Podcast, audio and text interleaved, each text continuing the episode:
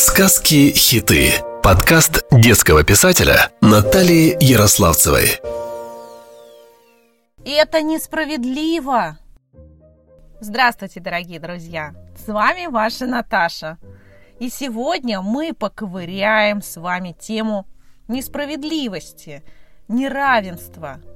Вспомним, как чувствовали несправедливые действия других людей мы сами в детстве – что мы думаем об этом сейчас. И давайте же узнаем, что ощущают наши дети, насколько у них обострено чувство справедливости. Мне, как маме троих, частенько приходится выслушивать своих детей и их жалобы. «Мама, почему у нее есть телефон, а у меня нет? Я хочу такую же одежду. Так нечестно, ей можно, а мне нет. Так несправедливо, она все конфеты съела». Помню, что когда я так говорила взрослым, когда я была маленькая, мне отвечали чаще всего «Он маленький, ты большая, надо делиться, не будь жадиной, у тебя и так все есть». С другой стороны, если взрослый будет учить ребенка, что справедливость не нужна, он в конце концов наткнется на те же грабли, ведь справедливость должна действовать и в отношении мамы и папы. В конце концов, как родители, вы тоже хотите, чтобы вас ценили за всю ту тяжелую работу, которую вы проделываете, чтобы действительно быть справедливым, хорошим. Просто ваш маленький жалобщик забывает о тех случаях, когда преимущество было у него или решения принимали в его пользу. Еще Нострадамус говорил, что все войны в мире происходят от разного ощущения справедливости. Человек просто становится чересчур обидчив всегда видит во всем злой умысел по отношению к нему. Помните анекдот? Идут Винни-Пух и Пятачок. Винни-Пух размахнулся и раз под затыльник Пятачку. «Винни, за что? Я молчал!» «Идешь, молчишь, всякую фигню про меня думаешь». Друзья, вообще говоря, несправедливостью можно считать и нашу неодинаковость. Наши социальные различия, разные семьи, возраст – фигура, способности. Бывает, что ребенок настолько удручен разницей в своей жизни и жизни других детей, что может случиться психологическая травма. Повышенная ранимость и обидчивость ребенка, как правило, связана с обстановкой в его семье. Недостаток любви мамы и даже папы приводит к нехватке тепла и ласки. И в этом формируется главная несправедливость в глазах ребенка – Других детей родители любят больше. Ах, почему мне достались такие родители? У ребенка возникает ревность и зависть. Отчаяние его доходит до такого, что он начинает представлять, как добиться того, чтобы родители пожалели об этом. Малыш начинает болеть. Уверенность в том, что его незаслуженно обделяют, опустошает его. Весь фокус его жизни на этой тяжелой энергии. Взрослому с такой травмой тоже жить нелегко. Человек, который пережил такие обидные впечатления в детстве, всегда сомневается в себе, в правильности своих поступков, своего выбора. У него нет доверия к миру. А тот, кто не доверяет, начинает пытаться все контролировать. Он слишком требователен к себе, к другим, что может не нравиться ни коллегам, ни партнеру, ни друзьям. Следует сказать, что чувство справедливости – одно из самых сильных, его крайне сложно контролировать. Оно захватывает очень быстро, поглощая все мысли. Наверняка вы встречали ворчунов, которые ругают все и всех. Это люди с гипертрофированной травмой несправедливости. Если вы готовы влиять на порядок вещей, значит вы не безразличны к окружающему миру. Готовы сделать его лучше, в том числе справедливее. Но если вы начинаете очень сильно и маниакально страдать, в ваших мыслях постоянно присутствует объект, который вам чем-то насолил. Вы строите планы мести, вы плохо спите, постоянно взвинчены, срываетесь на других. Значит, все же следует подкорректировать эту проблему.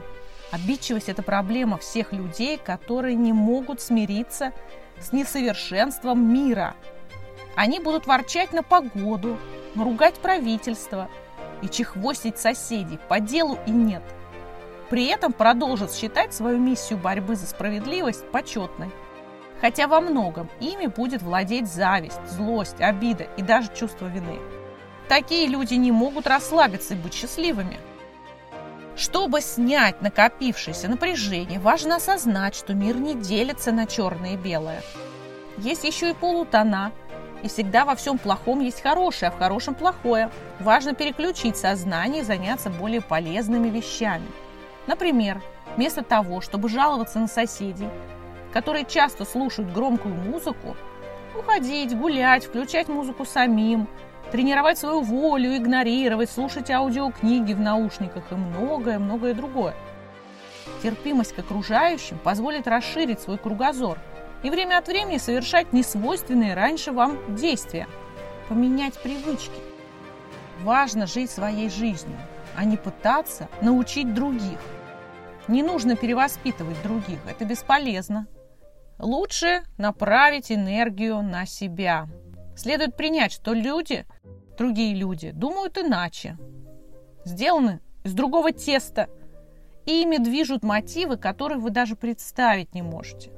Не сравнивайте себя, своего ребенка ни с кем, ни с соседом и его детьми, ни с авторитетными людьми. Опирайтесь на свои собственные достижения. Повышенное чувство справедливости проявляется в ощущении определенных эмоций – гнев, злость, грусть, тоска. Например, недавно, гуляя с собакой, я заметила, как более крупный мальчик обижает меньшего по росту – мне почему-то стало так грустно и так неприятно, что я вмешалась и остановила их. Мне кажется, это был правильный поступок. Я помню некоторые болезненные сюжеты из фильмов, боль от несправедливости, которых я могу почувствовать до сих пор. Это фильмы про животных, с которыми поступили плохо, нечестно, хотя они так были преданы своему хозяину. Белый бим, черное ухо или друг, безумно накрученные, безумно жалостливые. А еще фильмы про детские дома. Это совершенно невозможно смотреть, принять про то, как там обращаются с воспитанниками, как они страдают. И мое сердце отзывалось на их боль, хотя я жила в полной семье. В целом мы с вами наверняка считаем, что тот, кто может защитить своих близких, своих друзей, слабых от вопиющей несправедливости, поступает правильно – и мы хотим, чтобы торжествовал закон, чтобы тот, кто трудился честно, получал достойную оплату. Ведь люди, которые хотят жить по справедливости, никогда не поступят нечестно, не будут нарушать закон, не будут злословить, сплетничать. Они добропорядочные граждане, которые соблюдают еще и законы морали. И как бы нам тут с вами не напортачить с воспитанием наших детей – кстати, мы можем обсудить с вами любую тему, связанную с воспитанием детей, с детской литературой. Пишите мне на почту или в профиль Инстаграма «Мам сказка». Давайте договоримся сразу. Важно сохранять контакт с ребенком и разбирать ситуации несправедливости и обиды. Обязательно спросите, почему он так подумал, что он почувствовал. Ваша позиция должна быть поддерживающей, понимающей. Хотя, конечно, как маме или папе вам сразу захочется пойти и разобраться с обидчиком или, наоборот, отругать своего ребенка. Этого вам делать не надо. Задавайте конкретные уточняющие вопросы. Ты почувствовал себя одиноким? Тебе показалось, что я тебя люблю меньше? Ты испугался, что я тебя отругаю?